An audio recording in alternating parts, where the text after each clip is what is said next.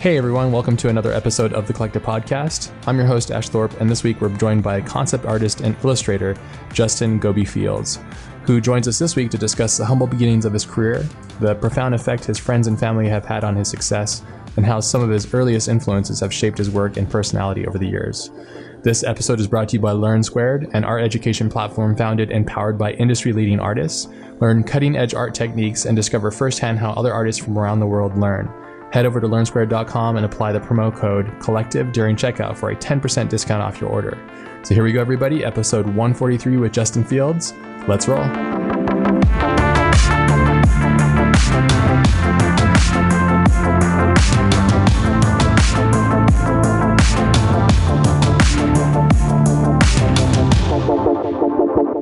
You ready? Yeah, yeah, ready to go. Get your pants on, or are they oh, yeah. off? Well, they should I, be off, know, actually. I, they're half and half. You have to do bare days. ass for the podcast. Yeah, okay. you know, I, I got to give everybody something new. In the office, like, hey, uh, Justin's ass is hanging out. It's great. It's like, don't interrupt. This is my muse. I need, I need constant a draft of air on my ass to get me stimulated for creativity. Absolutely, the pants are too tight. The they pants are too off. tight. They have to come off. Yeah, because you went through the the the whole, the, the scenester st- stage. You know, we all went through that. We wore super yeah. tight girl pants. Then we realized how uncomfortable it was, and so now we're just going bare ass. So fighting I mean, against I, it. Bare ass is the best way to go, in my opinion. Yeah. Well, you know, unless you're in like Alaska or something, it's just like yeah. Then then it might be you know you might be in one of those uh, polar bear clubs if you're doing that kind of stuff. That's true. And those guys are boss. I couldn't do that. I I, I squeam and cry when I go into like the ocean here in California, which is, I guess, pretty warm in comparison. So yeah, yeah. I don't like I don't like cold water. You like cold water? I, I, it has to be like, okay, so whenever I would go swimming in Chicago, the oh, water was always wow. freezing, but it was always in the summer where it was like, it was like, you know, one hundred two out. So it felt amazing, hmm.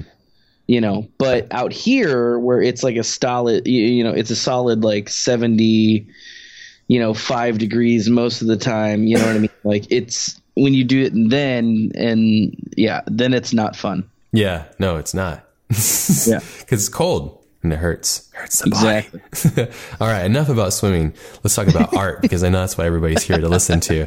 Um, so, uh, how did you get your start? Like, what's where did this all come from? I remember I've, I've listened and, and read a couple of interviews on you just to get some back, some a little bit of back history on you, but um, for those that are listening that are not familiar with who you are and all that kind of stuff and getting wanting to come here for some inspiration, um, how did it all start for you? What, what age were you, and what was it that kind of got you interested into it? Well, you know, honestly, I uh, I, I gave up on, on doing anything creative and anything in the arts for almost like ten years. You know, like I, I, I want to say in my mid twenties, I was all about doing web design and doing graphic design, that kind of stuff. Um, it just didn't even occur to me. I don't even know why, because I, I had friends that worked in the industry. But um, like the entertainment film industry? Yeah. Okay. And I just I just never thought it, I was I was going to be able to do it. And, why is that? Uh, you know, I, I don't know. I don't know. I, I just had this, this aura or this uh, this mentality, I guess, of that not everybody gets to do that. Um, you're really lucky if you get to, and you know, um, it's all dependent upon who you know and, and where you're living. And where at the time I was living in the Midwest, I was living in, and, um, there wasn't, there wasn't a lot of options for someone like me that wanted to do, that wanted to do creative stuff. You know, I, I would go to community college, you know, I would, I would only take film classes. Like for the longest time, all I wanted to do was cinematography. Oh, you wanted to do a film and, and shoot yeah. film and, and hold the camera and everything like that. Is that, there was, yeah. you wanted, you cinematographer, you, you're part of your first uh, attempt at this stuff is like just being more interested in, in the camera work, or is it just mostly like telling narrative story through moving picture? Uh, at first, it, you know, it was definitely camera work. I really, really liked camera work. Um, and, you know, one of my first jobs was actually at uh, the Esquire Theater mm. where, you know, I I honestly, I think I met some of the, the, I guess the friends that I'll keep for the rest of my life. You know what I mean? That's great. Like, yeah. So we all kind of, stuck together, and, you know, we all had a passion for film. And, you know, when you give, you know, unlimited access to films uh, to, you know, eighteen year old, they're going to abuse it. So we watched, we watched so many movies, you know, I, I remember there was, you know, all kinds of hijinks that we would do. Like, like we had keys to other theaters, and we would go and watch movies at their theater. And, you know, it, it was, it was crazy, crazy times. Uh, but it was a lot of fun, you know, that sounds when you have really the theater fun. To yourself. Yeah. That's the and best. And you're with your buddies. You could just sit there and dissect it and talk about it while you're watching it in a theater, you know, and like, it was just amazing. It was a great time. That sounds I, like I'll, a lot of fun. I'll, I'll always miss that. They actually tore down my theater. No. Uh, yeah, but uh, my brother was lucky enough. He saved me a couple bricks, so I kept those on my desk. Oh, that's great. Yeah. That's a bummer that they they tore those down. That's a shame. Yeah. yeah I think, yeah. you know, what do you think of like movies now? I mean, this is there's so much to talk about with you, but there, what do you think of movies now? Like the immersion of like V R and all that kind of stuff. Like, do you think people in the in the future are going to look back at the idea that groups of people would sit in a dark room together and watch a flat screen and be immersed in that? Or do you think like what, where, cause like you, you just saw like what happened to your theater. Um, what, where do you think that's all going? The entertainment industry as a whole, as, as, as it's digested by the masses.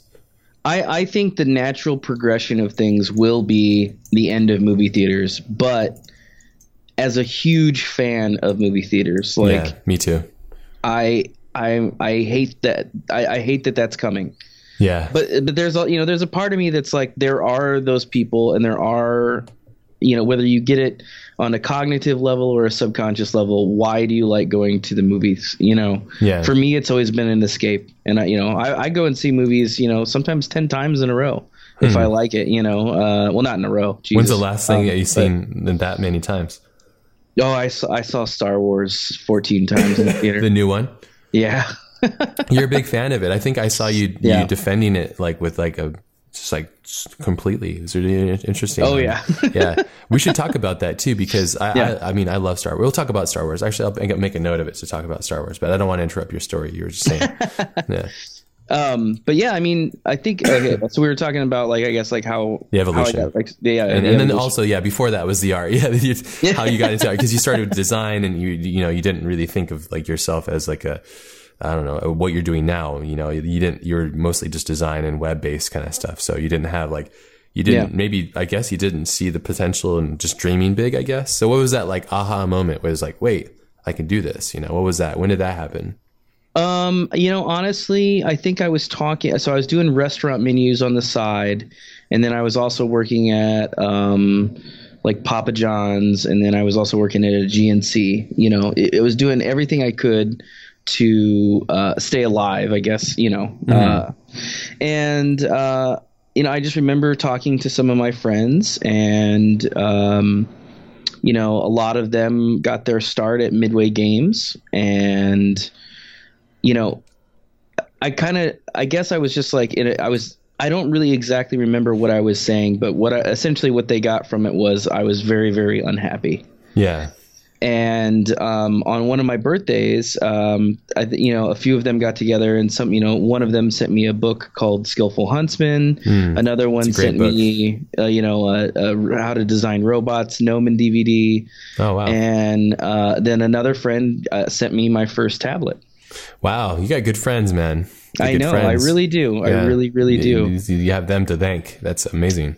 Yeah, they, they've gone on to be like cinematic directors at, at you know, at uh, Midway Games, and, you know, uh, all kinds of things. And, you know, one of them is, uh, you know, uh, my good friend Rocky. He's at uh, he's at Weta. I think he's uh, pretty high up in the animation department. Awesome. He loves his job. And, you know, he started at uh, Midway and then went to Blur. And then after Blur, he went to Weta, and he's loving mm. it, you know. So quite a step up. Yeah, that's awesome. Yeah. Weta's crazy. Yeah. yeah. So. Yeah, but those guys inspired me to to try, you know. And I, I remember, you know, uh, I was living in Edwardsville, Illinois at the time, and I wasn't doing anything. And I was like, you know, I'm just going to go ahead and send uh, – I'm going to send my portfolio to Gnomon, hmm. see if I get in, right? Yeah. So you first, so you put together some work after you had the tablet and you had the Gnomon D V D. You basically yeah. had like the trifecta perfect like thing. You had the, the tool to do it, you had the education device to teach yourself, and then you had like the inspiration, which is mm-hmm. those three ingredients are actually really amazing. So if you're listening to this, actually that's a perfect combination to get into this is a Skillful Huntsman, which is an amazingly influential, like inspirational book because it's student work and they do a great job. I mean, these guys are great, you know, John Park and all those guys are awesome. Then you have the D V D, which is awesome. And then you have the tablet to do so. So that's actually yeah. really, because I think if you're missing one of those, I think it would have shifted you a little bit. So sorry. I, I think just, so too. I, just I wanted, think so too. I just wanted to come back and be like, okay, so you started doing it on the side while you're outside of like Papa John's and G N C. Um, you were going home and then reading the book and then going through the D V D and, and, and applying these things. Is that what you were doing? Yeah, I mean, like I was just, for me, it was more along the lines of I, I couldn't believe that people could do that for a living. Like I didn't yeah. even know that there was such a thing as a conceptual artist. Like I didn't, you know, I just it didn't I didn't know about it. You know, yeah. I, I, I honestly, when I first started going to Gnomon, I thought I was going to be a modeler. Or, you know, once I got there, I started doing a little bit of environment environment work, and I, I fell in love with like the matte painting aspect. Yeah. And, you know, um, while I was there, I kind of like I, I kind of doubled down and was like, no, I, I want to be the guy that designs these things. Like these are the this is the fun stuff for me. I was having a lot of fun doing that. And usually the rule of thumb is, is like, if you're having a lot of fun doing that, then that's what you should do. Yeah. So, yeah. um, so I kind of, I ended up, uh, not being able to go the full three years, um, at Gnomon. And I was very lucky enough to get a internship. Um, and I got to study under Jared Morans, and he, He's honestly, I'd say he's definitely responsible for my career so far. I mean, like everything that I learned uh, through Gnomon with him, and then through the internship, it was uh, it was really good. It was really good. That's I also awesome. learned a lot from uh, like Jared Kriveski and um, Kelton Cram and a bunch of those guys. But uh, wow, you must have told the yeah. story a lot, because I know you're jumping around on you're like probably like, dude, I'm tired of talking about this like this journey. But like, there's a lot of really interesting things that I want to touch on that I think are really oh, yeah, significant, sure. which is like mentorships and having somebody lead you into this thing. And then also, you know, you went from having like a a life that you weren't happy with and working. It was did you say Illinois? Is that where you were at? Yeah. So mm-hmm. you're you're you're doing your nine to five delivering pizzas, or were you making pizzas or delivering them? I was I was doing both. Uh, I was both, doing so both. All the above. And so yeah. I, I know how it is to do those kind of jobs and, and, and know what you're supposed to be doing. And there's no worse feeling than letting yourself down, ever. That's the worst. Yeah. Because you, no matter what you do, you can't you can't sleep at night. You hate the world. Everything, nothing works. You're frustrated. Yep. Um, I know that feeling exactly, because I, I had to spend a big part of my life having to do jobs that I hated, because let's face it, money it rules the world, unfortunately. Yeah. So you have to find a way. And then if you can't build yourself up with the value of knowledge and, and a skill set, then like nobody's going to take you seriously, and they're not going to pay for your time, which is really unfortunate. But so you're here, you're back in Illinois, and you're putting in the time, and you're practicing at, on your off hours. Then you go to, then you, you send out on a whim, you find Gnomon, you send out your, your work to them, your portfolio that you put together. How mm-hmm. many pieces did you put together for that? um, you know, I, I, I honestly put in, what I would do is I would sketch on paper, and then I would scan it in and do nice clean line work on top digitally. Uh-huh. Um, and then, uh, so I sent, I sent them my portfolio of like ads that I've created for like restaurant menus and stuff like that. Yeah. And then, you know, I think I was trying to teach myself some three D modeling, and it was like really bad. It was so really tough. bad stuff. The threshold on three D modeling is so huge. Like the learning oh, yeah. curve is just, it's like you start here and you have to do like, you have to do like six feet jumps and lunges, you know, like to get up to, it's just like a vertical climb, you know? So, oh yeah, man. Yeah. And Maya, Maya just was not my friend. No, it, you know, Maya's I tried. never been my friend. I'm like, yeah, couldn't do it. Yeah. Couldn't do it. But, yeah. um, you know, like, so the first time I sent in my portfolio, they were like, okay, well, we'd like to see you do some, some more anatomy work. So then, um, you know, I open up like a dynamic anatomy book. Um, mm, that's a good book. The Bridgman and books are good too. Yeah, you read those? Yeah, I I, co- I I literally just copied Bridgman. You know, like yeah, for that's how I did it too. Oh, people have been asking me about that books. Stuff. Yeah. yeah, yeah, his his stuff is great, and copying it, understanding it, dissecting it. How, how important do you think when you're when you're learning something, the the part of copying something is is for the study part? For me, it's it's how I learned. You know, like uh, for me. In high school, I wanted to be a comic book artist. Oh, me too, man. Damn. So I, I literally would just be like, oh, here's Jim Lee. Here's how he does his line weights. And then like, and then you get influence where you're like, oh, and then I can do this crazy styling like McFarlane or, you know, and you just start falling in love with artists and you, and they kind of like, you pick little, little pieces up yeah. from each of them and you kind of make it your own. That infers your style. Yeah.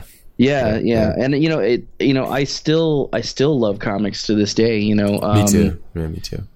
But uh, some favorite, yeah, what's I mean, some of your favorite comics? My favorite, some of my favorite comics. So, I want to say, I'm definitely a Marvel head. Okay, for sure. Um, but I do love me some really good Batman stories. Hush was oh, amazing. Yeah. Hush is great. Yeah, yeah. I, I I hope that they make that a movie or something. I don't know. No, I don't know. no, but, don't uh, tell them. Don't say that. Don't say that. Don't jinx it. They will. No. They will. No. They'll, they'll they'll squeeze that orange, dude. They'll squeeze it uh, hard. They will. They will. But um, I I want to say that comics growing up, I, I read a lot of X-Men, Chris Claremont. Um, a lot of early Jim Chris's, Lee. Chris's work on X-Men is great. Oh yeah, fantastic, yeah. fantastic. Read a lot of Moon Knight. Um, what else is there? Uh, and but you know, when I, I guess when I was really hitting the books, like really looking at the comics a lot, was right there at the birth of Image Comics. Yeah, Image. It was interesting because you had. Yeah, the two, you had one, the big beast, which is Marvel, and you had D C countering it. And then you just had Todd go off and, and with Jim. It was Todd and Jim and Jim Lee, and I can't remember who else was it. Uh, Mark Silvestri. Mark Silvestri, yeah. And there's, there was somebody else, wasn't there? Or the other um, people came along the way, I guess. I don't know exactly who all left. Because it was like it was a big drove of them. It was like yeah. a, it, was, it was it was it was it was coming basically, you know. And, and guys like Todd who wanted to like you know really own their piece of the pie and all that kind of stuff. That's what that's what's interesting about Image too, the way it kind of came yeah. together. And, and the, the, I, I believe it's still fundamentally the same kind of ingredients too. Um, the way it works yeah. for artists and stuff. It's like artists, creative owned stuff, and um, yeah, it's really. I remember that too. Image was you had like Danger Girl, and then you have like. With Savage, our, Dragon. Yeah, Savage, Savage Dragon, Dragon yeah, hell yeah, Savage yeah. Dragon's great. I'm sure you can probably see that that has an influence on my work too. Oh yeah, yeah, you know, it's like that kind of art and that style is really um, something. That, I mean, obviously you had Todd's uh, Spawn and all that stuff, and mm-hmm. then then you had Greg Capullo, uh, his mm-hmm. Creech thing. Do you remember Creech? That was great. Yep, yep. Yeah, I, I, I love those. Pitt. Who did Pitt? I don't remember. I don't know. I don't know if I read. Do you remember that Pitt? It, no. Pitt was like this Hulk-like creature. I think it was actually. The, oh the, yes, yes, yes! I remember Pitt now. Yeah, yeah, yeah. Yeah, yeah. It was almost like a heavy metal. Super roided out. Yeah, yeah, yeah, yeah, yeah. Heavy yeah. metal was like that. Was uh, heavy metal was always uh, one of those magazines that you know, it's like a hit or miss for me. Like sometimes it'd be like amazing. You'd have like. You yeah, you have some um, some Mobius in there. You have a couple other interesting artists, and then you, then you'd have some weird stuff. You know, like it was pushing the edge, a boundary of like art and stuff, which is one thing I love too. But yeah, I remember oh, Image yeah. being super super strong. I remember um, there was also Battle Chasers. Remember Battle Chasers? Battle Joe? Chasers. Yeah. So Joe Mad Joe is Mad, yeah, yeah. is without a doubt one of at least in my top five uh, favorite comic book artists. He he really kind of. Hit, hit it perfectly, I think, where like when manga was really starting to kick off and then mm-hmm. the the, uh, the American audience introduction to like all this amazing art that Japan was making, then he mm-hmm. kind of just merged it with his own style. It was such a shame too. I remember like how it all worked out where he was doing Battle Chasers and then he was like, I don't want to do anymore. And then he just would end up playing video games all day and then he just stopped yeah. making them and everybody was like, what the hell, you know?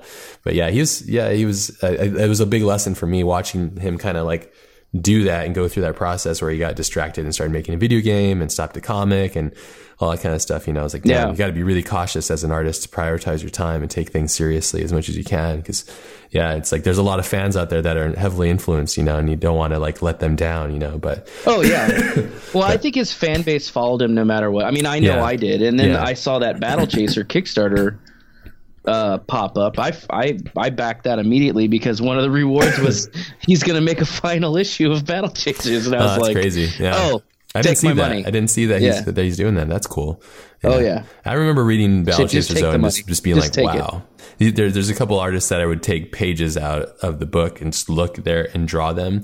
He was one of them for sure. I just sit there oh, and draw because yeah. that was the process. I think for people that are coming up in this industry too, like I think it's totally fine if you do that as long as you're not using it to to sell. Because you can't yeah. do that. That's wrong. That's completely wrong.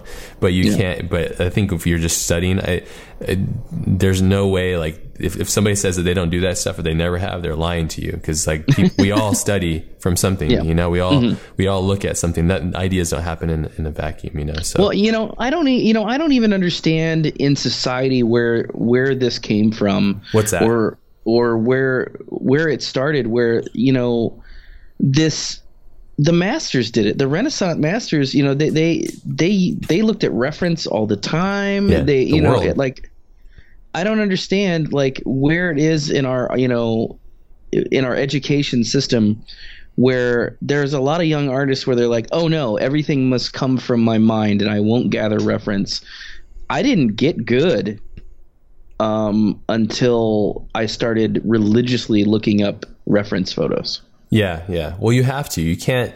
If I were to tell you, Justin, there's this thing called a whatchamacallit, and you need to make it, and you're like, and I say, you can't look at references, and good luck, you know? And you're going to yeah. be like, wait, uh, you're not going to hit what it's in my head. It's just not going to happen.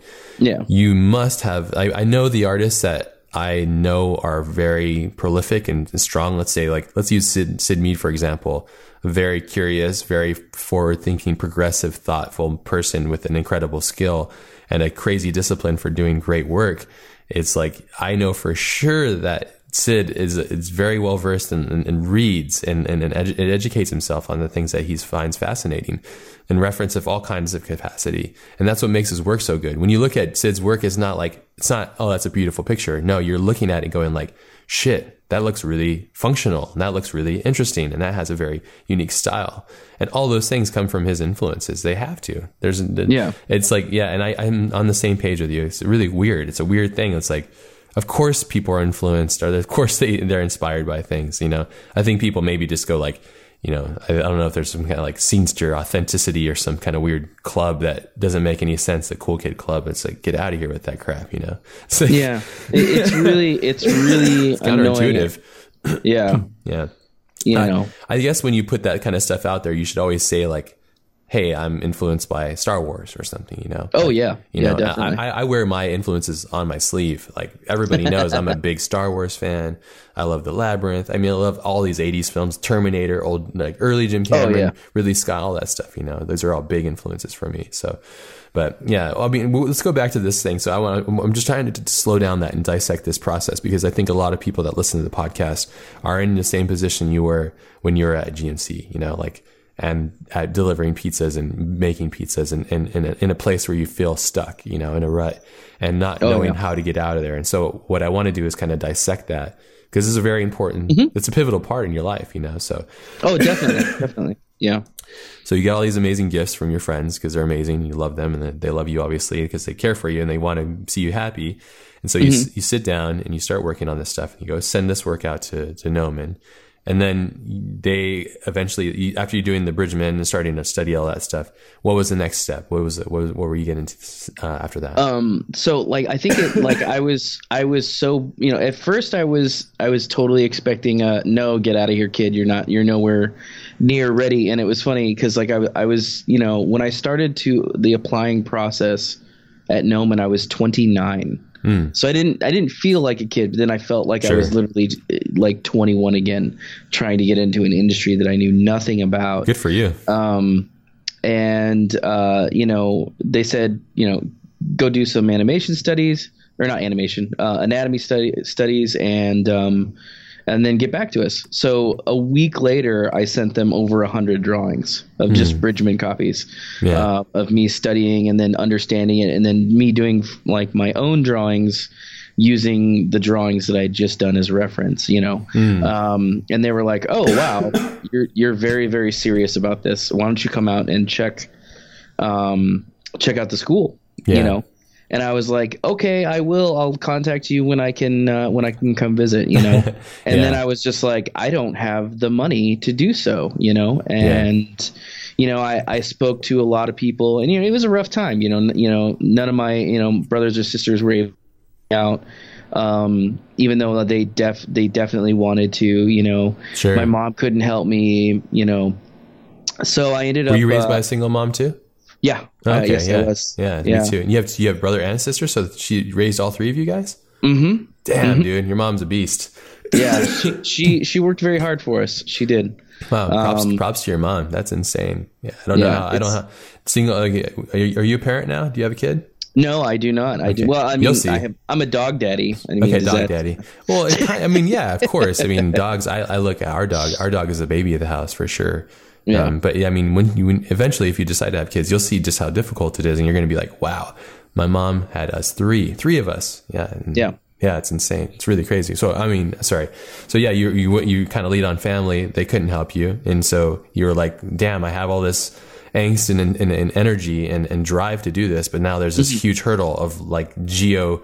There's a bunch of land basically and money in the way of me getting to this goal. So, where are you at from there?" I mean, like, I, I definitely remember, I don't, I remember them not understanding. Yeah. You know, they, they just didn't get it, and they didn't understand it. And I, I don't think I truly understand what I wanted at that time, sure. but I knew, I knew that this was the right step for me. I knew that this, this path is ultimately what I wanted to do. I wanted to do something to where every day would be a new day, and it wouldn't be the same old thing. I, I, you know, anything that would, you know, that was very repetitive to me, yeah. I got bored with very quickly. You know, um, my grades weren't excellent, you know, uh, but the things, whenever I, I got attached to something, I, it, it like consumed me, you know what I mean? Like, that's where good. I was like, yeah. I was all about that. Um, and very, you know, very early on in my life, uh, that was Star Wars, you know, that was the babysitter. Mm. Yeah. My mom couldn't be there all the time. So sure. we, you know, we watched movies, and we, you know, we didn't have cable. So it was, um, what, you know, you, you would, whenever it was on T V, you would tape it on the V H S. Yeah. I remember that. Have yeah. that, the crappy copy, um, you know, with the commercials and stuff. Yeah. Oh yeah. Yeah. V C R status. Yeah. Anything sci-fi. I was, I was totally infatuated with. What big sci-fi films do you remember from your childhood being significant? Um, I want to say Star Trek movies were pretty cool. Yeah.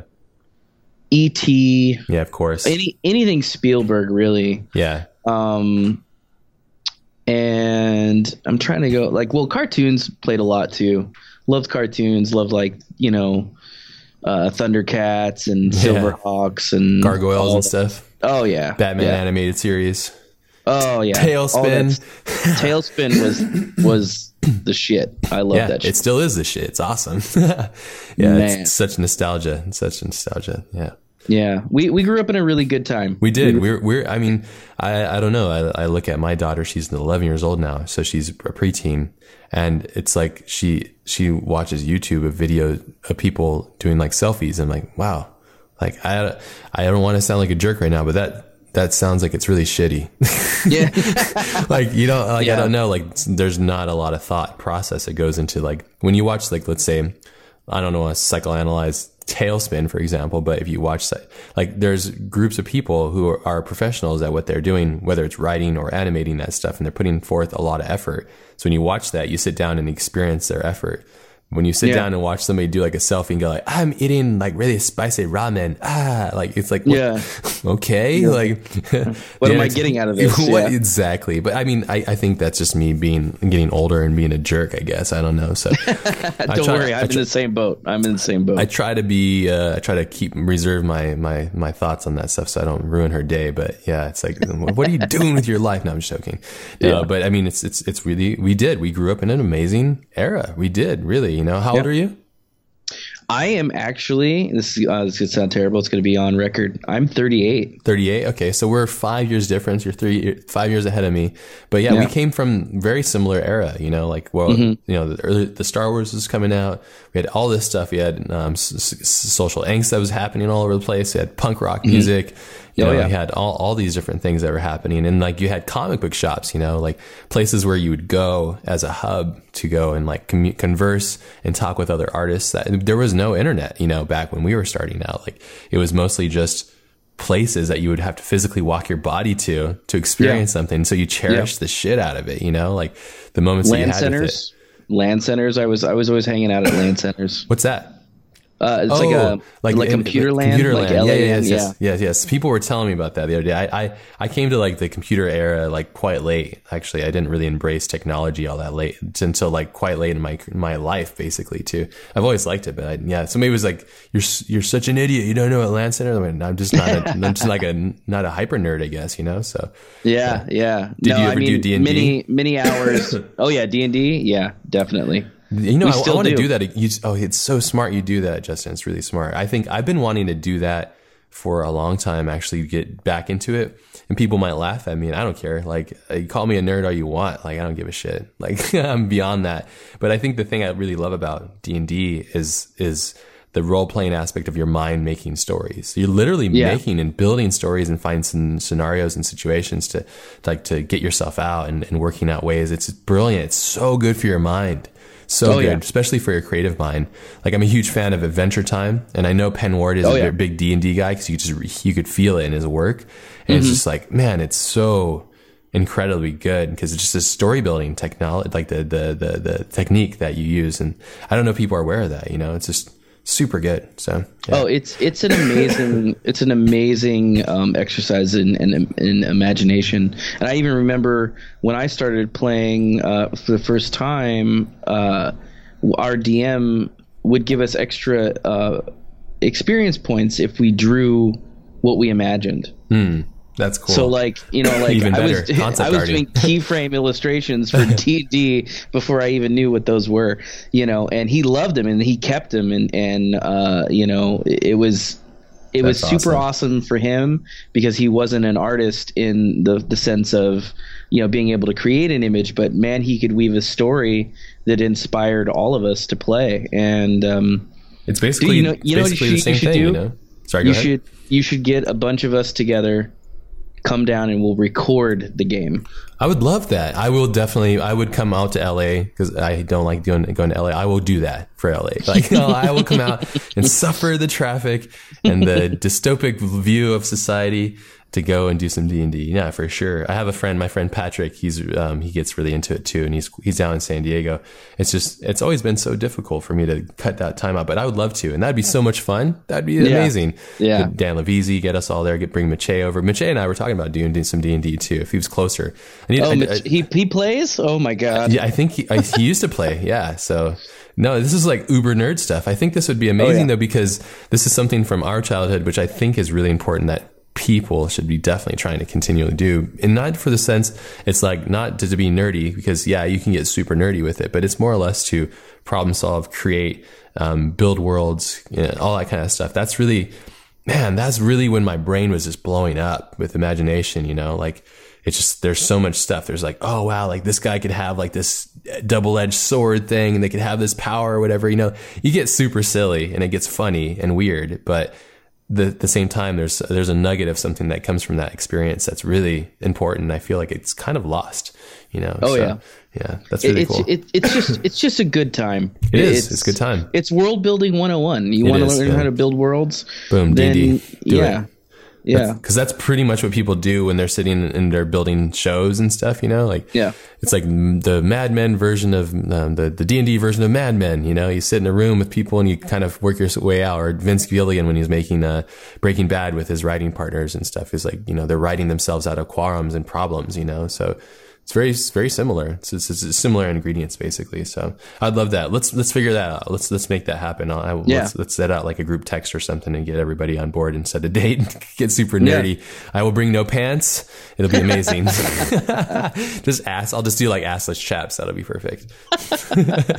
Okay. The the, the, Dar- the Darren Yao brand of uh, of clothing's. It's just it has no pants. Just no pants. Yeah. It's no so, pants. So it's all yeah. good. It's how it works. I think that'd be a lot of fun, though. Just a D and D night with a bunch of us. It's goobers, you know, having fun. Eating spicy oh, yeah. ramen. That'd be great. Oh yeah. Oh yeah. uh, uh, okay, let's uh, let's get back to this this this journey that you had. So okay, yeah, yeah. The gap you had to go. Yeah. Let's see. We're going to tell one story. It's going to take the whole time, but it's okay. It's okay, guys. It's okay. Um, if we were on a road trip, we would never get there. We would. It would be fun. I love doing road trips with homies. They're the best because, oh, yeah. like, I love the travel part, kind of, but I love the camaraderie, funness. You know, like, the, yeah, it's the best. You get in a group, a group of people, and go and do a journey together. But the conversations is what matters most. You know, so yeah, absolutely. Uh, I do that once a month, not a, j- a road trip, but with my close friends, we get together at my house and we cook together and watch movies and ha- catch up on each other. It's really amazing. It's an amazing day. So it's good to get those gifts and reflect on life and stuff. But okay, so you have this big gap between yourself getting to where you want to get to, mm-hmm. in, in, in Omen. So how, where did, how did this happen? Like, you asked your, your folks, they, your, your mom, she said no, or she can't help because she's, you know, she's doing her own thing and stuff and probably yeah. busy and stuff. And, and so, and, the, and you're saying that people didn't understand, like, why? Well, yeah. I mean, I, I was also twenty-nine at the time, you know what I mean? So yeah. they were like, it was, I, I got a lot of, The a lot of vibe coming from family members, like, look, are you ever going to, you know, like, settle down and just stay at a job? And I guess just, like, find a career was what they were. They're like, it's too late to start something new, or or you're never going to make any money at art was a, was a number one thing. Yeah, you know? I remember that too. Um, yeah. And it was jokes just, on them, suckers. I know, right? Uh, you can actually, oh, yeah. you and a can lot slay of this it stuff. If you want to? Yeah, I mean, it's just it, it's hard to explain to a non-artist uh, what it's like to feel the need to create. Yeah, yeah. It, they it, don't. It just they don't get it, and they I don't think they ever will. One of my friends described it really well. My friend described it really well. The, the libido of an artist is like having a, having diarrhea, you know, and like you have like it's compulsive. You have to do it, you know. Yeah, and yeah, and, and or it, it drives you nuts. It drives you nuts. Like the same thing. If like you can't like expel your diarrhea, like it's gonna drive you crazy, you know. Like, yeah, get this out of me, you know. Yeah, it it, it really makes you unhappy. It really use that really analogy. Does. It works. I will. I will. They'll be, they'll be like disgusted, but at the same time, they'll understand it, you know. So everybody has felt what it has, what it's like to have diarrhea. Everybody has. Yeah. That is just the, like, it's universal. It's just the imagery alone on that. Diarrhea one. Is the universal um, language of love. So I feel like you need a, an a, like an Ash Thorpe T-shirt that says uh, "Art is diarrhea" on the back. Do it. I'm, let's do this. I'm fine with that. Hashtag poopy pants or assless chaps. Yeah. I'm, I'm I'm sure we could find an image from LaVizzi to uh, portray yeah. that action. You can put me in the pop he's, culture book. Yeah, he's really make good a, at that. He's really good at that. Make a character of it. So, oh, God. Okay, but yeah, it's it really is. It it is hard to tell to tell people that are not artists. Like the most of the time when I tell tell people what I do, they go like, their first question is, "Did you go to school for that?" Like, mm-hmm. And I'm like, uh I guess, yeah. But it's like school doesn't doesn't it gets you close, but it doesn't, it's like it opens a door but it doesn't get you there, you know. Right. No right. Education does. It, it gets you close. It definitely gets you close, and it's yeah, powerful. It, it, it'll get you halfway, yeah. But if you don't if you don't complete the rest of the map on your own, you you don't get anything out of it. Yeah. No, it's true. You don't. It's just like you have to fulfill the rest of that journey by yourself. It's a very insular yeah. thing, you know, doing doing this stuff. Okay. And, and, you know, those those of you that, like, are listening that, that, like, really think, you know, like, oh, like, oh, I want to be a character artist. That's cool. Find out what it is, like, in yourself. Like, why do you think that's cool? Because yes. that's that's Thank not you. Enough. That's no, it isn't not enough. enough. Um, you know, and it, it, it, I see a lot of that happening where yeah. I'll see a lot of students come in and they'll take a class and they just kind of show up. And they don't get anything out of it, you know, and it's like either you want to add the, you know, whatever class you're taking to your, you know, creative tool belt, or you don't. You're not gonna, no one's just going to give you a job because you went to a certain place or studied under a certain person. Your work has to show yes. passion. And if it doesn't, you're just gonna have to get in line with everybody else that doesn't that doesn't show that work. Boom. That's some wise words right there, and I couldn't agree with you more. That's exactly what I say all the time, and it's that's the thing I love about art. You like you couldn't like if you want to be a doctor, you couldn't do it like we do. You know, art is no. like you, you, you if you want to be a badass, go be a badass. Simple as that. You just got to go yeah. do it. You know, and how you get there, it's like. I have a lot of people asking me, and I'm sure they ask you the same thing too. It's like, how do I be a badass? You know, it's like, well, read these books and work freaking crazy hours and put in the time, work really yeah. hard. Do you believe in the ten thousand hour rule? I absolutely do. I actually created the uh, ten thousand hour um, uh, site on Facebook. Oh, you did? Yes, I hmm. did. What's that all about? Uh, so that um, that came out of uh, so Lunch Crunch was ending, and what's Lunch Crunch? I'm totally Lunch out crunch. of it. I, I oh, use no, Facebook like fifteen minutes a day, and then I'm out. So, uh, I think it feels like it was like a year and a half ago that that Lunch Crunch was created by uh, Point Pusher, and he, uh, Danny, he, he kind of made this like really fun artistic spot where it wasn't really about showing the final piece, although you can show the final piece, but. What we as artists want to see is the works in progress. And, yeah. um, you know, we, we try to curtail it, you know, in the beginning, it was very, very easy mm-hmm. to, um, to keep the subject on works in progress. But last time I checked, I think it's like up to thirty thousand users. And I'm just like, wow. Oh man. Awesome. I mean, I could tell them good community then. Yeah.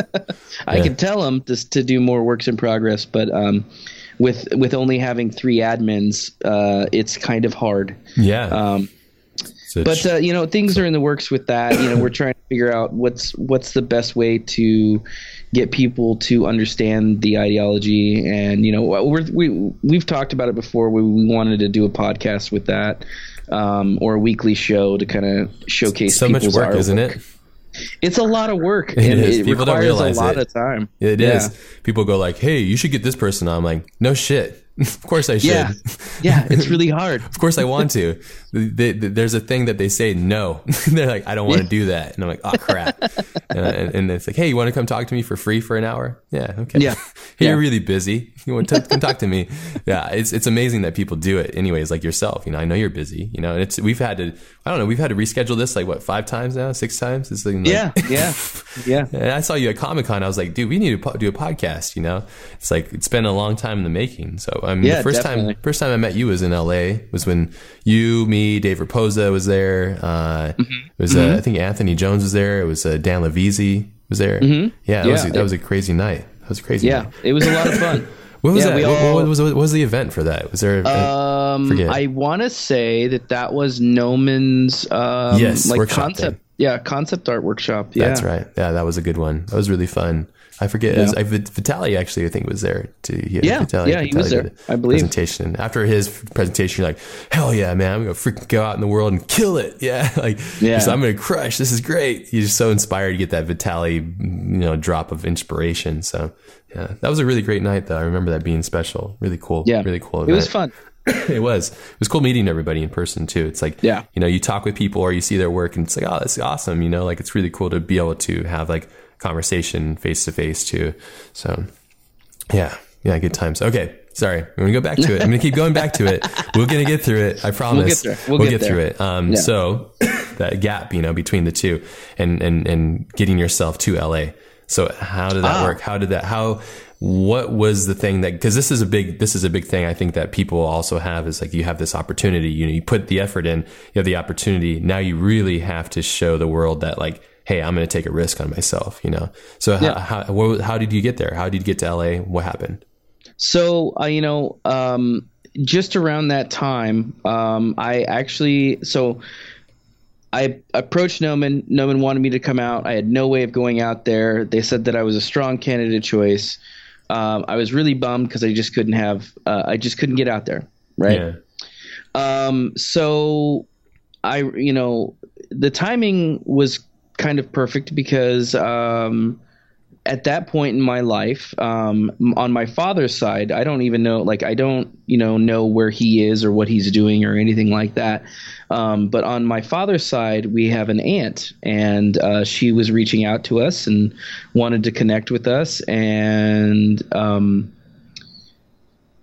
we were in a position where, you know, it was easy for her to, to, to for us to visit her. So we would talk to her and uh, kind of got more entrenched on that side of the family, learned a little bit about, you know, the heritage on that side, and, hmm. and really got to talk to her. And as I was telling her about my, I guess my predicament, you know, I wasn't even noticing, but she was booking a flight for me. Oh, that's awesome. There you go. Yeah. And so, you know, she's like, okay, here you go. You're going out there for three or four days. That's you're going to awesome. Go take this, you know, you're going to look at the school. I want to see pictures. I want you to bring all the information back. Beautiful. Yeah. And uh, the only, the only reason I am where I am today is because she was, she, she did that. She did that for me. That's amazing. Her and your friends, you know, and your mom. Oh, yeah. And everybody too. It's like, there's all those pivotal moments and things too. And that's great. You also seem like every time that I've had a chance to talk with you, you're always very positive and, and cheery. And I know you have dark moments. We'll talk about that in a bit too. Yeah. But, and we all do, you know, can't, can't be happy all the time. Um, but I think that also helps, you know, like if you were an asshole, she wouldn't help you out. You know? No, no. Yeah, yeah. I'm I'm a big fan of Kevin Smith in that regard, where mm, you yeah. know Kevin's he, very positive. Yeah, you gotta you gotta surround yourself with positive people. Yeah, and I feel that the West Coast, you know, like I lived, you know, in the Midwest, and I visited the East Coast, and the East Coast has a little bit of it. Yeah. Um, but like if I'm if I'm sitting in Springfield, Illinois, and I say to my friends, I want to make a movie, they're gonna be like, you're an idiot. Shut up. yeah, you know what I mean? Yeah, Whereas, yeah, like, know, if yeah. you say that out here in the right group of people, like, oh yeah, cool, let's do it. They'll be like, yeah, let's do it. I got this, and then I got, I know this guy that's got a camera, and I Optimism. got, you know, like, yeah, yeah, it's it runs rampant in this town for sure. Yes, um, and sometimes that's dangerous. It is dangerous, and sometimes it's the perfect thing that you need, you yes. know. And I realize that I am a very um, I, I, I'm going to say this, and it's the wrong terminology. I don't want to say influential, but I'm I'm influenced by other people's, I guess, attitudes. So if, if you're too. negative around me, I get real negative and I start thinking that way. Yes. I've noticed that in my older age that I'm I'm very susceptible to that. And me I'm sure too. I misused the word influential. I'm not influential, but um, you're influenced by people's um, yeah. energy and stuff around you. They're they're they're that's what I mean. Positive yeah. or negative. Yeah, I'm the same yeah. way too. I'm very much like my environment is who I am. You know, surrounding myself with the right people is very important, you know? So, yeah. Yeah. And I, I, you know, I don't want to be the one, I don't want to be the lone gunman working in a room, uh, for, you know, fifty hours a week. I, I hey, that's me. I'm doing by, eighty though, or maybe geez, one hundred. I don't know. I couldn't do that, man. Yeah. I did it for a year and I felt that, uh, I was doing better work when I was surrounded by other people. Yeah, yeah. I find it to be a distracting, though. I get drives me nuts. But I do communicate with other people all day long, all the time, mm. through phone or chat or whatever, or as we are now, you know.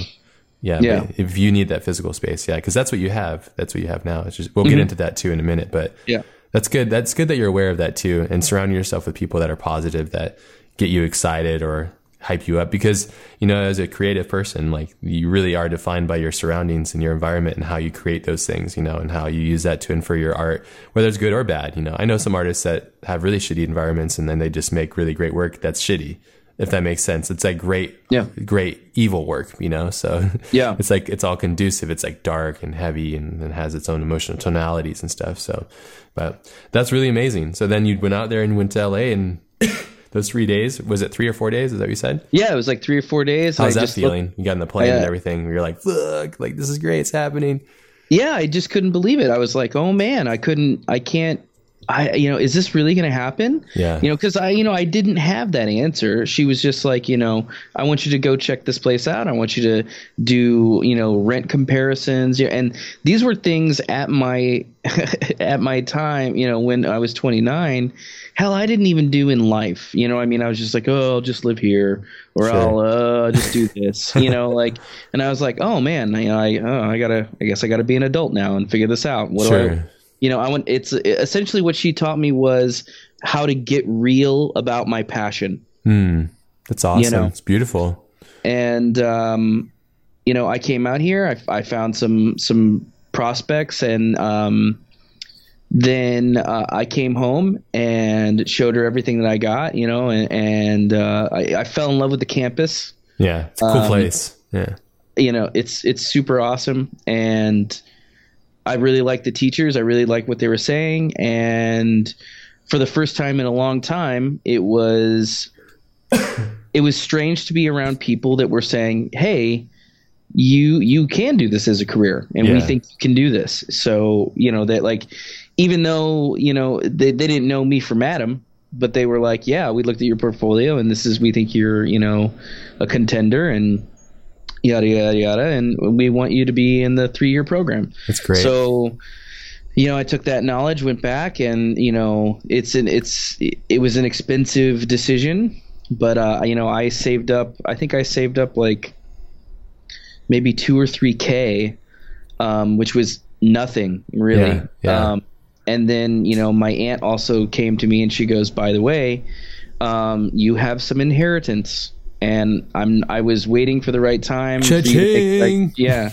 So um, I, I, I got like ten, uh, ten K That's awesome. uh, inheritance. Oh, man. And um, what a great I used passage, immediately Tim. to yeah. go out there. And it only lasted me, it only lasted me like six or seven months. Yeah. Six months. Wow. That's pretty good then. If that's well, dude, how long it lasted. You lived on like shoestring then on oh, couches yeah. and stuff. So my rent was a thousand, and through Pell grants and school loans, I was only bringing in seven hundred. Yeah, I know. I remember so those days. One day, one I year, to, I made only eight thousand dollars. One year, the whole year. Yeah, that's rough. It was like a burrito for breakfast and lunch, and then like maybe like potatoes or something. yeah. yeah, and you know these are the sacrifices that no, people don't understand. No, is that you have you do. to do this? You know, I, I survived yeah. on mac and cheese and peanut butter and jellies for, uh, you know, a year. Yeah, a year. So crazy of that. Yeah, at least peanut butter has like some substance, man. Pe- yeah. mac, and, mac and cheese, dude, that's not... No, no, no. It's terrible. it's terrible. It's terrible. Bad for your body. But that's, I mean, it's true. It's very true. You know, that yeah. if, if people only knew the amount of sacrifice it does take to get to where you need. Um, I didn't even know, you know. I was If, if I would have known, I'd be like, oh, F that. I'm just going to go do like simple yeah. life. yeah, well, it's, it's yeah. a hard choice. It's a hard choice. Yeah. And I see, good, I see young it's students doing it all the time. Yeah. yeah, it's the only choice that I think that you should make, because it's the choice that um, really infers, like, you know, t- helps you decide on what it is that you're going for, you know. So, yeah. And, you know, I th- real I was starting this, I was like, hey, look, you know, I can always go back to the way it was. Sure, sure. Right? Yeah. But not everybody gets to do this, and not everybody will succeed. But I tell you what, the lessons that I learned about myself when I was putting myself into these situations where, you know, I was you know, studying long hours, everything, I everything in bed in my computer to, to stay one more term at Gnomon. And yeah. that was the, that was the term that I got the internship. That's great. So that like right when you were up against it, then life is yeah. like, hey, here's a little another little nugget for you. Here's a little gift. Yeah, that's great. Yeah. Isn't that crazy how that works? It ha- it's happened to me too. I've had chances, I had opportunities that happen right when they needed to happen at the perfect time.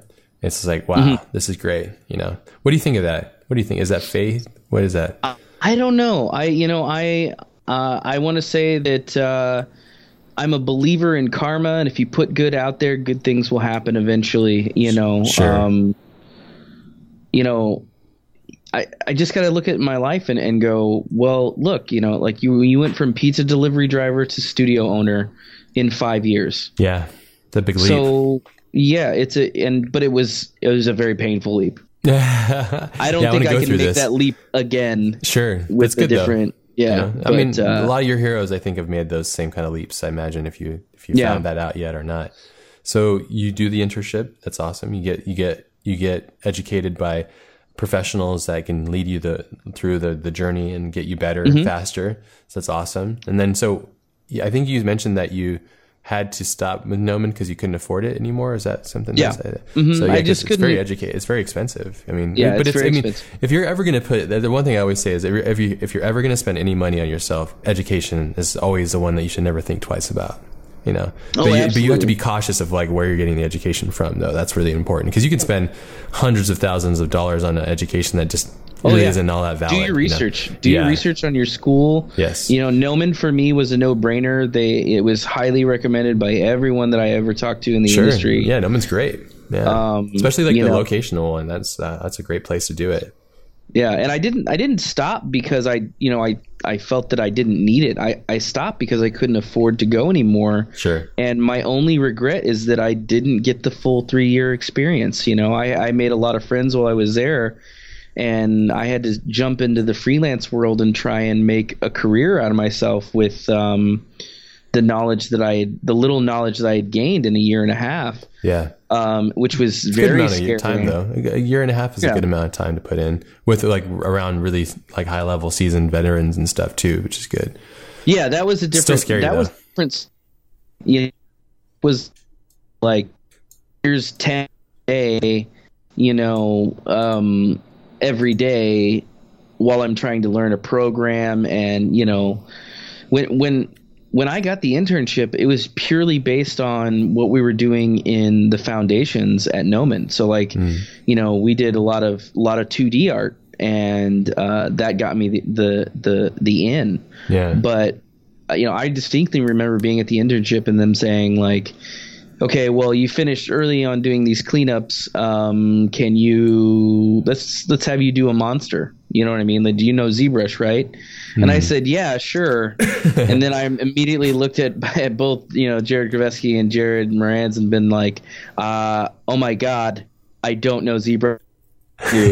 And they just, they looked at each other and they smiled and they were like, oh, well, don't worry, we'll we'll show you. And and that was, that's awesome. Having that mentorship from from those guys, like, really pushed it home. And then like it, within two days I had a finished piece mm. um, that I could show. And I, sh- you know, and I, and I showed the, the, uh, the main guy there, and uh, he was like, yeah, you're on creatures. You're on creatures now. That's awesome. Yeah. And then I was like, oh, okay. And then I was there. I stayed there for another eight months after that. Um, cause I was already like six months into, um, a uh, internship there, and then I went freelance and I started doing a bunch of freelance jobs. I did some film work. I got a, an opportunity to be one of the the main creature designers for Goosebumps uh, with Neville Page and Carlo Swante, which was super awesome experience. Your and Neville's get, really nice guy, huh? Neville's the best. Uh, yeah. I I wish I could work with him more. Yeah, um, he inspires me. You know, he's he's. He's a master of his craft, and he's and he always finds something new and interesting to push himself. That's awesome. Yeah. Very cool. Yeah, I've, I've been trying to get him on the podcast. I just haven't been able to line it up. So I think he's somebody that everybody's requested many times to have me talk to. So yeah, that's awesome. That's really cool. And that's that's great. And so like that that that bridging that gap. So like as you mentioned, we kind of skipped over a little bit, but I think it's like mm. um, you went from learning from these guys, getting that, that process, learning these programs, kind of like accelerating quickly through this process. Um, how was that next leap? Because the next leap is either go get a job as a, as a, as a, as a person that is, is, is working at a studio, or going freelance and really doing your own thing. So um, mm. how is that leap? And then from there, let's talk a little bit about your studio development builds. And now you're in like this next big phase of that. And then I want to talk about Star Wars, and we'll end. So. Oh yeah, yeah. we'll, we'll close out with some Star Wars arguments. It'd be great. Oh yes, yeah. absolutely, absolutely. Um, so um, after that, you know, like I, I kind of learned that uh, in film work, you know, I, I thought I was just going to get a job somewhere, and I'd be there, you know, indefinitely. Like no one told me that, like, oh, like, well, I'm on Goosebumps right now, or. You know, clearly there's other movies that Sony is working on. Um, maybe they'll just put me on that, you know. No, that's not how it works. Yeah. You gotta really pushing new stuff and doing all that stuff the hard way. And um, and then I remember one job. Uh, I can't remember the exact name of the job, but like I remember a guy calling me up and saying, Um, hey, I need, you know, concept artwork for, um, we're going to, we're going to do our pitch at like the Cannes Film Festival stuff, and we want you to be the main concept artist. And I was like, oh, okay, you know. And then I went and I had dinner with them, and they were talking to me, and they're like, yeah, we we really uh, we need we want more of your work, but we we also need some other things, you know. Um, do you have a studio, or do you know of other artists and everything like that? And I was just like, yeah, I have several artists that I work with, and I totally lied on the spot. Was sure. like, yep. And uh, well, you were resourceful. You'd put the pieces yeah. together. So I yeah. was just like, yeah, yeah, I could totally do this. And then, you know, we we filled our first, you know, major art order, and um, after that, I realized I was like, you know what, working together with people on this project, I haven't been this happy in a while. Yeah. So I took that knowledge, and I was like, how can I, how can I start a studio with no bank loan and no funding? And I, I took what, I took what, what money I had saved from Goosebumps and went around, and I found a couple places, and I found a location, went out, bought a couple desks, um, my desk in, you know, kind of like a small studio environment. And then I started reaching out to people, and I was like, you know, after, and this was after uh, I was working with Dan at uh, Section nine for a little bit. Um, I really missed that camaraderie, you know, like being in there and being around creative people. Yeah. Um, so, I mean, being at Section nine definitely inspired me to make Ironclad Studios, mm-hmm. without a doubt. Yeah. Um, Dan's a big influence and, on you, I'm sure. Oh yeah, absolutely. You know, cause I was, I was content doing nothing but vendor work. I was super happy. And then he showed me the, the wonders of world building in your own world. And I was like, oh wait, nobody's telling me what I can or cannot do. Yeah. Oh man, you know? So he definitely put that bug in my ear. And then, you know, I was like, well, how do I get to this level, you know, or how do I get Pain. to a, Pain, yeah, baby. Years of pain. pain. Years of pain. House of pain. Yeah. How do you I get to listen to that? House of Pain all the time? That's what you have to do. that, that's also painful. Hey, man, that's my favorite band. How dare you? no, uh, yeah, no, it's it's years of pain. So it is. Yeah. So, yeah. That's, so the, then we then we took a look at it, and I was like, you know what? Uh, I'm going to do is I'm going to treat it like a barbershop. Hmm. So nice. I'm going to offer certain things, and everybody, almost like a like a little club of uh, freelance artists. Yeah. Um, and you can work on whatever you want. You yeah, know, uh, cool. It's your desk. It's you know, it, but I can pitch us on larger projects um, if we label ourselves as a, as a team. You know, and that's essentially that was the birth of Ironclad. And about awesome. four, four or five months into it, you know, we were having people pay, uh, pay desk rent, and then at a at some point, I was like, you know what? Like, we have enough work in. Nobody has to pay desk rent. That's great. And um, you can still do whatever you want here, you know. And yeah. Wow, that's awesome. Yeah. I love that, and I think that's exactly the things I love. Is like, you, there's a problem. You don't have mon- money and resources, so what do you use? Ingenuity, you know, mm-hmm. money yeah. doesn't answer questions like that, especially creative problems. Money is the worst thing to get in the way of that, because people just go like, oh, there's a problem, just throw more money, just throw people more people. No, that's bullshit. You need yeah. to sit down, you need to think about it, how to be resourceful, break the norms, you know, think about something different. It's like, you never will get to the answer with more money. It really doesn't. And it just makes crap, you know, like more problems yeah. basically. So that's great. Yeah. I love it. I love that. That's the, it was your approach, and your startup story makes complete sense then, because that's really yeah. cool. Cause yeah, you have to be resourceful, you know, like we don't come from wealth. We don't come from money. We come from school of like just doing and trying things, you know? So yeah. especially I'm sure like it became infectious for you to be in L A at La La Land with all the people, like, you know, being optimistic and, and wishy and dreamy and stuff. So that really helps too, you know? So yeah.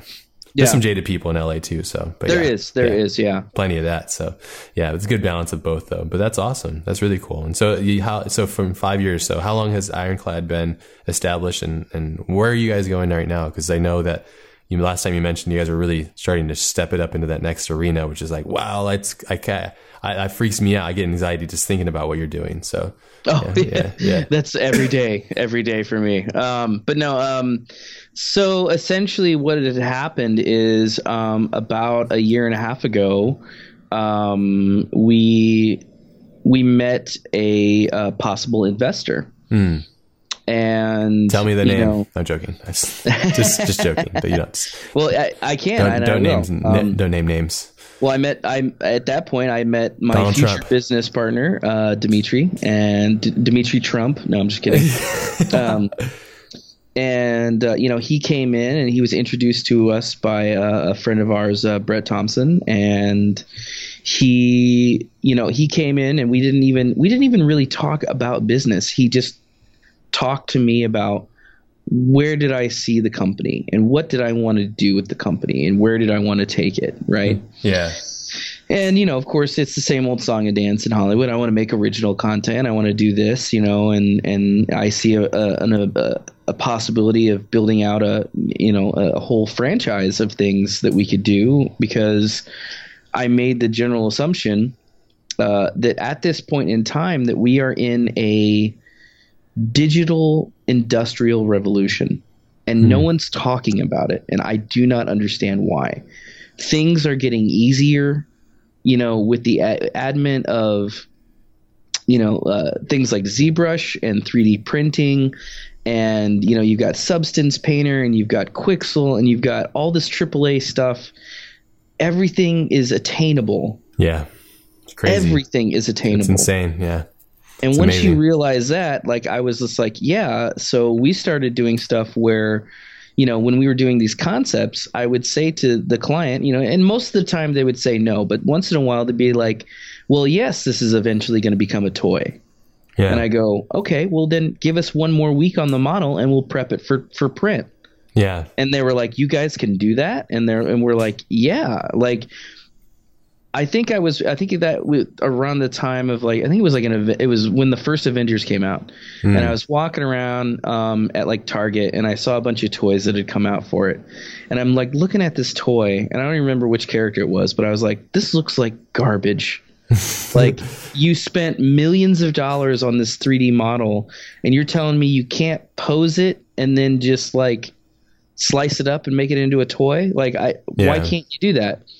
So then I asked a, a friend that makes toys, and he was like, no, you could totally do that. And I went, well, son of a bitch. Yeah, you know, like something happened there. Something, yeah, yeah. Like, so, okay, well, let's try and do this pipeline. And, and, you know, you know, that led down a path, and we're still pursuing that. And we, we you know, we've been talking to a bunch of uh, uh, sculptors and toy artists uh, about what, what we want to do. And I think we're going to, most likely, it'll probably be mid-range next year where we're going to start introducing um, some of our own sculpts and, and try and build up an audience. And maybe we can hopefully find distribution through somebody like, you know, like Sideshow. That'd be amazing. I'm a huge Sideshow. um, we talk with them? Uh, I have. I know a lot of those guys. I haven't really talked to them about the project because right now it's kind of just like one or two sketches. You know what I mean? Like I want to make sure that yeah, you want to be ready. You, you only get one correct. first. In, yeah, you only yeah. get one first impression. You know, so yeah, do, yeah. It, do it right the first time. Yeah, yeah. I was yeah. talking with them a little bit about um, some Lost Boy stuff too. So there's big oh, ideas for all that stuff. So take yeah, my we'll money. See. Take, take it, it, take it. I'll take it. Give it to me. No. I I would love to have a giant, giant Lost Boy. I actually have one in my office. It's a, oh, man. It's a amazing three D print that my friend George at um, Factor thirty-one, I believe, is the the name of his shop. They do amazing three D printing. But Raf Raf Grisetti and Igor, they they um, Igor Kato, they uh, modeled this in the an L B basically in the Lost Boy, and it's they and then they had it three D printed, and it's in my office. It's amazing. It's freaking insane. Dude, yeah, I would kill for Raf. I would kill for Raf to uh, to sculpt out one of my uh, one of my characters. Oh my god, dude, I'd lose it. Yeah, he he's in the next level. Like him and Igor both together. They just, man, they really oh, yeah. just they just smashed it. Yeah, like just like yeah, it was crazy just seeing it come to come to life. It's Factor thirty-one is my friend's uh, three D printing office. It's really great. And then they just they're big fans of Lost Boy and they're fans of Raf's Raf stuff. And so I was like, oh yeah, this is great. Let's do it. And then they made it. And yeah, it's it's um. I'm, I think when the short film drops, I'm going to just take that crap around with me to all the meetings. Like, here, here you go. Here's the dude. There's nothing oh, like yeah. putting like a sixteen to fourteen inch, um, realistically look insanely detailed uh, model. So I'll send you pictures of it. It's insane. Oh, yeah, I, I haven't absolutely. really told anybody about it because it's been like kind of hush hush. But now the film's coming out soon, and by the time this episode comes out, I think the film will, or the short will already be out. So. Yeah, dude, ah. you should do a very limited run. You should just do. Uh, I I don't want to say like Kickstarter, but like if you did a pre-order where people just straight up paid for it, yeah. and you just did a very limited run, I would totally buy one. Pretty sure we're gonna do that. That's exactly almost the method I'm thinking, because you know when you're starting out, you don't have the inf- in the the the inventory. I mean the money yeah. for an inventory, and you don't work like that. You have to work very smart, so you have to change the business model. So it's really interesting, like the design of business that I'm sure you having to face that as well. Like you're trying, oh, yeah. to, you have to solve problems um as you go to, for your productions and stuff like that. So no, that's really cool. That's awesome. I love it. I think your optimism and your ability to be entrepreneurial is amazing. Have you ever um paid um much attention to Ashley Wood's career? Have you focused on yes that? Okay, yes. I'm a he's a big um, influence for me. Oh um, yeah, just the, how I, prolific I he is stuff. Yeah, he's he's very he's he's insanely prolific, which is amazing, mm-hmm. which is something I really love. But there's a there's this one that I this one interview they did, because he very seldomly does those things. But there's this one that where he did like an open panel at a San Diego Comic-Con in two thousand eleven, and he's just uh, what you're saying I think would really connect with you. So I would check that out. two thousand eleven Ashley Wood Comic-Con. Just put that in Google and watch it. It's like forty-five minutes or so. But he he's awesome. Like he just breaks it down, and he's very prolific, and the way he dissects it and, and explains it. It makes a lot of sense, you know. It's it's really cool. So I think you might enjoy yeah. that. It's really oh, I'll definitely check that out. It's the yeah. good stuff. The good stuff. Well, oh, dude, yeah. this has been awesome. There's more. I want to talk about Star Wars for the last four minutes that we have. So okay, yeah, so, yeah. So why would you sit there and watch that movie? I'm just joking. No, I'm, I can't. I'm, I'm, no, like I mean, for me, I'm such a diehard original fan, and mm-hmm. like it's. I don't know if I'm diehard necessarily. I still really appreciate it, but. um It's like, what do you think of the whole franchise? Has it changed? Ro- Rogue, Rogue, is it Rogue One? Is it yeah, what's the new that's one? The that's new one. one, the Rogue yeah. One. That visually looks stunning. Looks stunning. Really, really beautiful. It's a. Uh, I love the idea of them using that director too. But it seems like he went off and made a really good film, and then they're like, wait, wait, wait, wait. We need to sell merchandise, so we need this guy in there more and whatever, and changed it all up on him. I'm wondering how much of a nightmare it might be for him to do what he's doing, but because it sounds like they they're redoing like half the film or something like that. Which is crazy. Yeah, well, yeah, I remember. So, like, yeah, I remember that was hitting the internet pretty heavy um, yeah. for Gareth. And uh, all I gotta say is like just being in that process, and I'm sure you uh, know, like reshoots happen yes. all the time. Yeah, reshoots that, is like, very common. Yeah, but fans freak out when they hear that. They're like, "Oh no! When you make a movie, it's perfect, right?" No, no, no, no, no not at all. No, no not, at, not all. at all. No.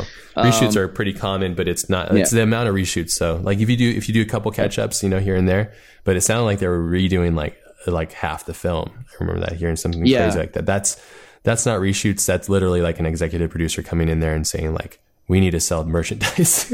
we yeah, need, yeah. That's what it felt like. I was like, no, but I mean, I, I don't know anything about the situation. I should not even imply yeah. that I do. Nobody yeah. does except those, no, yeah, nobody does. Those like top five people that are controlling Star Wars now, you know? So yeah.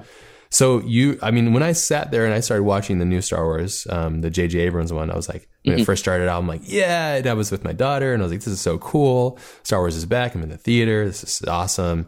You know, it's in a new, it's in the hands of a new director, which is really interesting. Mm-hmm. It's on mm-hmm. its new, it's like, it's, it's, it's like reborn basically. And I was like, yeah, this is great. And then the Kylo came out and his helmet looked sick and he was all like talking crazy. Yeah. And I was like, this is great. And, and, and, and then, uh, and then it, start, it slowly just started falling apart for me until the end. I was like, damn, you know, like I wanted it to be so much better, you know, and I, I don't know if it's because there's such a high expectation for me. I think that's probably it, but I had such a hard time with the logic of it too. So, and that's the problem. I shouldn't be looking for logic in, inside Star Wars, but Star Wars always for me felt like a normal thing that was, it would just write itself. Like the, the right. characters interacted naturally. It's like, when George would write this stuff, it was, it was, they were, his characters were, were writing the basically the same way that he did with like American Graffiti, you know, like yeah. they, they're naturally interacting and they're, they're, they're, they're impulsive, they're flawed and they have their own, you know, quorums, you know, and, and I felt like the new one was just, it was missing that, that, and that, and it was also missing the score too, which is like, man, those are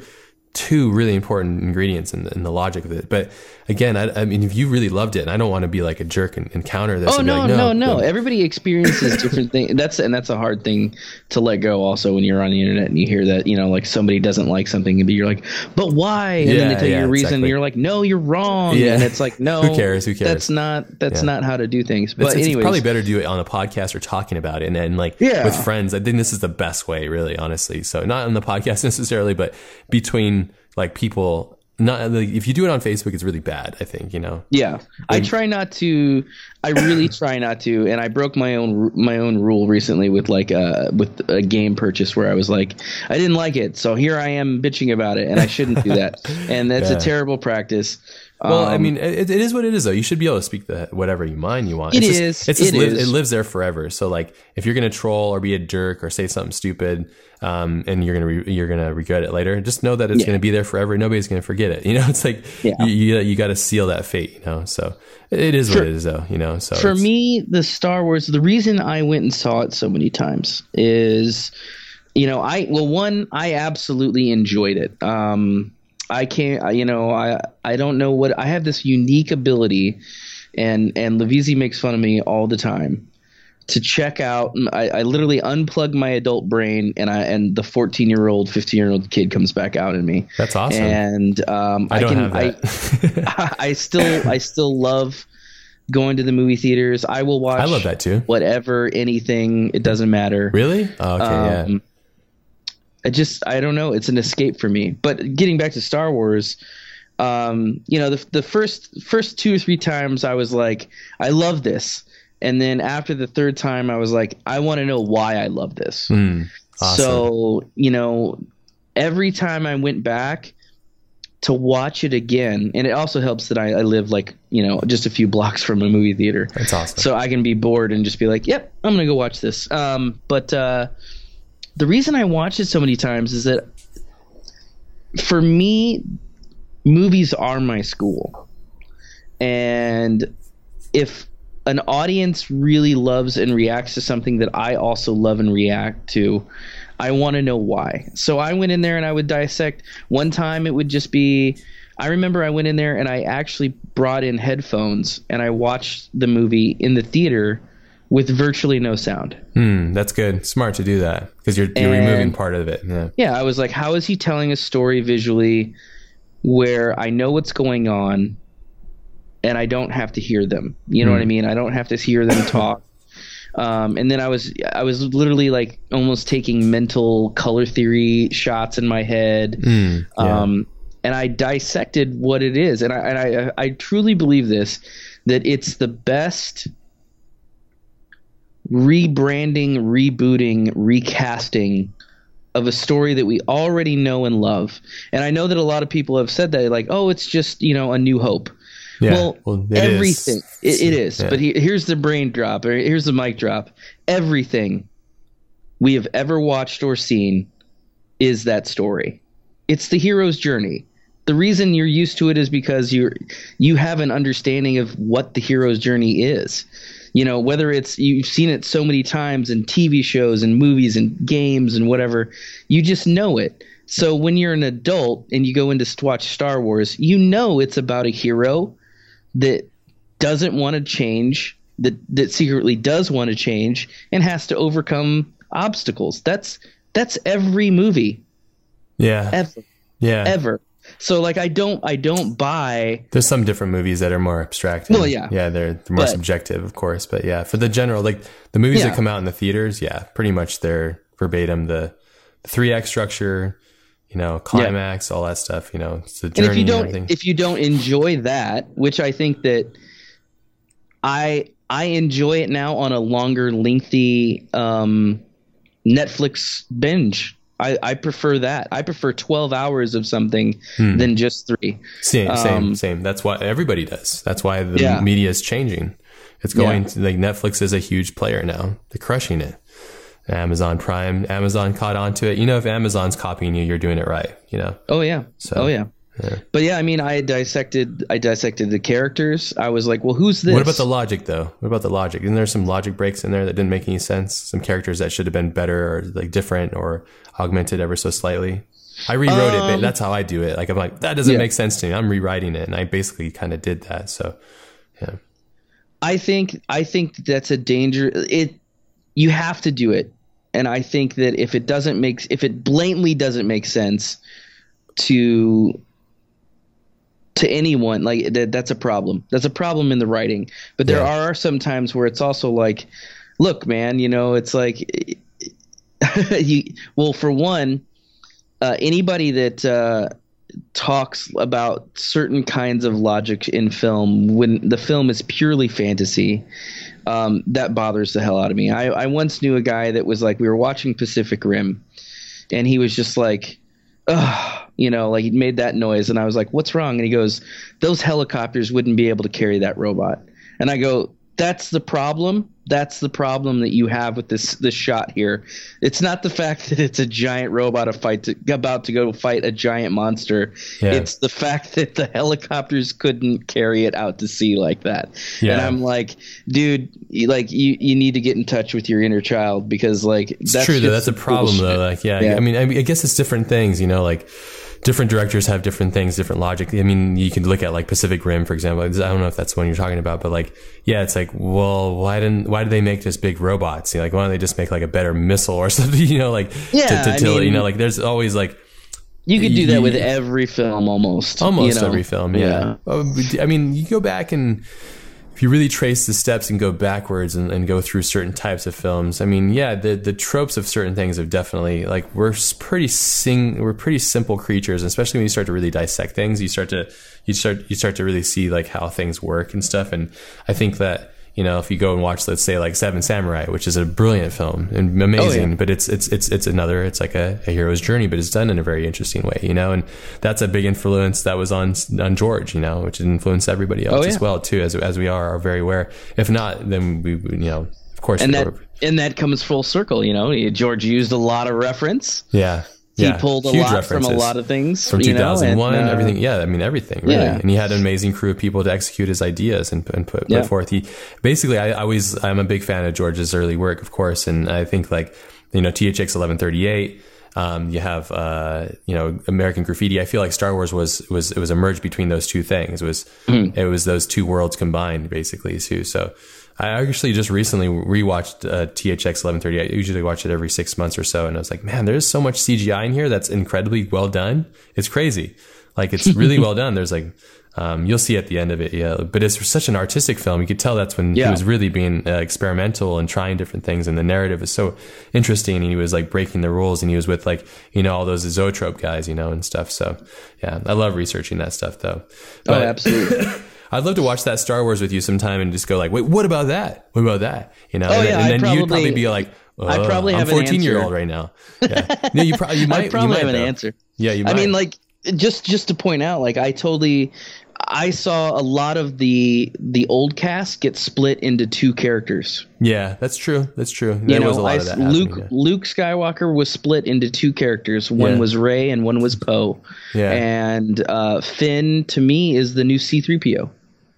He is the audience. He carries you from scene to scene. Hmm. He's very modern in the way he speaks, and he's also the comic relief. And back in the first one, you know, R two D two and C three P O, straight out of Fortress, you know, they were straight out of Fortress. Yeah, they were. They were the comic relief. Yeah, you know, they yeah. they led you. They were the audience. It was like, oh dear, what the, what are they going to do now? How are they going to get out of this? Yeah, you yeah, know, yeah. and you're just like, okay, the I get voice, it. I get yeah, it. The inner voice. Yeah, yeah. And I think that uh, they took a little bit of Luke Skywalker, the the rebel pilot, and put uh, you know the little br- the brashness and the cockiness of Han Solo, and put him into Poe. And uh, you know, I think that he'll probably have a bigger role next time around. Sure. Um, You know, and, and man, Christian Alsman hit, you know, and the, the whole team in I L M really knocked it out of the park with B B eight. I I remember seeing the trailers and being like, okay, it's adorable, but is it going to be cool to watch? And he was. B B eight no, was great. cool. And he's very, it's very much in tied with the, the design of the past. Oh, like this, this, it's it's primitive shapes with like little details, like surface details, and um because there's a there's a formula and a rhythm to Ralph's um original design elements for mm. Star Wars. You know, it's like primitive shapes done well, put together well, uh, composed very well, like designed very well, um, and executed perfectly. That's really what it is. And you can really tell when like they've invented a new thing or if it works or not, you know? So, yeah. yeah. Him and Doug, the, the whole team over there, Doug Chang, all those guys. I, I every time, and uh, what is it? Uh, Andre, dude, Andre's paintings. They look amazing. Amazing. These are all the new artists. I, I've, I've been, yeah. haven't been paying enough, enough attention as I should, because I've just been kind of infatuated with other things now. So I feel like yeah. as an artist, I've kind of like changing, going into like more Blade Runner two thousand one, mm. uh, T H X eleven thirty-eight. So I'm getting more abstract with my thought process on things too. So I'm having yeah. a harder time getting in touch with that fourteen year old self, you know? So I think, I think we all do. You have to make time mm. for it. You have to, you know, if stuff that you loved when you were a kid, yeah, it's true. You, you, you got to chase that too, because if you lose, if you lose that part, it's so hard to get it back. Yeah, that's right. You're right. You know, I've I've seen friends of mine lose it, and they and you know, uh, it, it's it's really hard to get them back into that that realm. You know, uh, to just have fun with stuff. You know, some artists have figured it out where they're like, you know, what I have fun is is doing my own thing, and that's where they've tapped into their. That's what that I, that's what Lost Boy is. Yeah, that's yeah. exactly that. That was exactly the mechanism. Is it's just like, okay, do something that is unencumbered, makes me reminds me of what it is to be a kid, which is like basically having fun drawing, and then yeah. it all comes from there. And then there's like the high moments and low moments of it. Well, okay. Last thing, last thing. Mm-hmm. like, we could t- we could talk forever. We'll do another episode oh, yeah. if you're up for it. That'd be awesome. Yeah, I'd love to. That'd be great, because there's so many more things we can touch on. I mean, we kind of talked about your journey. I'd, it would be actually really amazing to do a commentary of the Star Wars with you. Oh yeah, I would do it in a heartbeat. Okay, well we have to we'll set that up. That and the D and D night. But the last thing yeah. I want to leave from you, from for everybody from you is is what advice you, can you give to um, somebody that's listening to this that is at G N C or Pizza Hut or whatever, doing some shit job that they hate, and they know that they have potential and they really want to go and chase their dreams, whatever that might be, film, writing a story, whatever, um, making music, any of that stuff. What advice could you give your past self that would push you through those dark moments to really remind yourself of why you're doing it? Um, you know, I, I, I have like, I have like two things that I, I kind of really, really follow, um, you know, and, you know, it's what works best for some for one person doesn't always work for another. Um, that's that's kind of like the beauty of of passion, right? It's personal and it's discovery.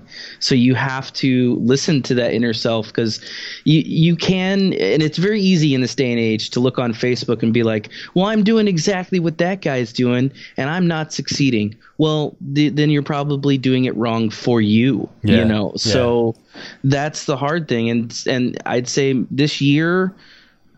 This year was a very tough year for me. Um, I, I, you know, we went through you, trials and tribulations and, and all this other kind of stuff. And I, I realized that my, my lack of patience was killing me mm.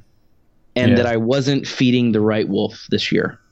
Hmm. I wasn't feeding the right positive side of, of, of, of, of what I am to my core. And, uh, I was getting very um, business orientated, yeah. which you have to be. You have to be, but um, it can, it that's can, not the answer. It can kill you. Yeah, it can kill you. Yeah. It can kill your art being too business oriented. Yeah. And you need both of them. Yeah. Yeah. You know, I went from I went from doing almost like three hundred pieces of art in a year hmm. to, you know, maybe seventy-five. Hmm. Still probably qu- quite prolific, but it's not as much. Yeah. Right. Yeah. And I, and I, you know, I wasn't, I wasn't creating enough, and it really, it really bothered me this year. And I got really, it got to dark places, but yeah. you know, you, you get in this community, you know, you'll run into people that, you know, and they've been there. Yeah. And I realized that it's not worth it to me to keep it inside, to not make it look like, you know, being a business owner, uh, and I'm sure you know this, like, you know, sometimes it's not in your best interest to voice the opinions of yourself or the things that you're going through, because yeah. people could look at you and the thing that you're trying to build and say, oh, well, you know, it, it, they, they'll look at it in a negative. Sure. Of course they will, because right. that's what you're putting out. Because yeah. sometimes you're dealing with reality that is negative, because reality yeah. is both positive and negative. Yeah. So I, you know, I want to get back to that, that point where, you know, um, I, I, I care a little bit less about that now. Like mm. I, I, like I still do like certain things, you know, certain opinions that I have or certain things that I'm thinking about at the time. I don't regurgitate and spit out on Facebook mm. or, you know, put it out, you know, but some things I feel like you should, you know, like m- recently I did something where on Instagram I posted a piece of artwork, you know, and, and I was like, you know, when I was learning about this stuff, you know, I was, I was being told I need to do a piece a day. And when I got out there on my own, you know, and was learning, I was realizing that by taking my time and doing a piece every other day, you know what I mean, taking the time to gather my reference and truly understand what it is I'm trying to create, I learned way more yeah. about design than just, you know, tips and tricks. Yes, of course. Yeah. And I don't feel that that's being taught enough. I don't yeah. feel that, you know, trying to do that at LearnSquared, but yeah, it's difficult. Yeah. Yeah. People, people will post like, oh, I did this in a half an hour. Yeah. And the one comment that I always want to say is, you know, nine out of ten times I'll see that comment from someone that is, is almost just posting times to post times. Sure. You know, it, it's not like it's, it's not like it's sparse posting. Yeah. You know what I mean? Like that, it's like Sparth. Well, Sparth has been doing it for God a, knows how long. Yeah, he's a different And of different course machine. He can do it at that time. And it is a work of art and it is awesome. Yeah. But the underlying theme it's his is style most, too. And it's, it's oh, something yeah. he's comfortable with and he, and he continually habitually like recreates constantly, you know? So, yeah. Oh, yeah. Yeah. But the, most of the time when I see that, they're like, yeah, I did this in, in this amount of time. And I almost, I almost want to type in and just be like, I can tell. Yeah, well, I mean, like it's not a good thing that you can do that that fast. Like, the, don't don't ever. You would never tell your client that. Yeah. They'd expect fifty drawings by the end of the day, and you, then you got your movie done in a day. Like that's not gonna. Yeah, yeah, it's true. You don't want that. It's yeah. true. No, it's true. It's very true. Yeah. It's, it's an interesting conundrum that happens here too, especially how rapid as uh, rapid and the speed and turnarounds are, as you know, um, in oh, this yeah. industry. It's savage. People are hungry for it, and. Um, the people that have to produce this stuff is, you know, we're the, at the end of the, the, we're the bright end of that sword. So yeah, it's getting yeah. beat down, but it's all part of it. But these are great tips and pieces of advice. I think that if you're listening to this, this is really great things to be cognizant of and to see also where Justin's come from, all the way from working at and doing things without believing that he could produce what he really wanted to in life, and then going to chasing his dream. And now he's like a, a, a bona fide entrepreneur, you know? So, and then now it's really good. It's really smart. And it's awesome to hear that you're like, hey, hold on. Like I need to recenter myself, you know?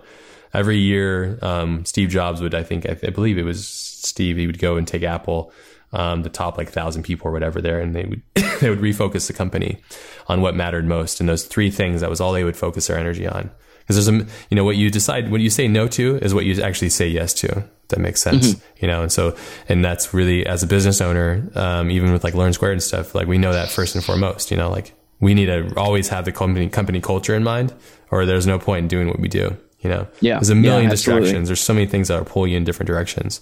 Um, it's mostly about like what you say yes to. So let's do this again. I have to go now, but let's do this again because it's it's awesome talking with you and getting to know more about you and stuff. And I'm sure people are really going to enjoy this episode. So let's do it.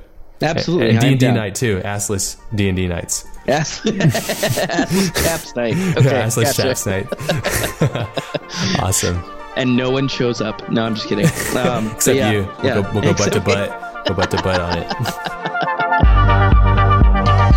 And that concludes this week's episode. Big thank you to Justin for coming on the show and sharing his time with us this week. You can find links to the show notes for this week's episode at thecollectivepodcast.com slash 143, along with links to our Facebook, Twitter, and iTunes podcast page. Have an amazing day, everybody. Be powerful. Be prolific. Peace out, everybody.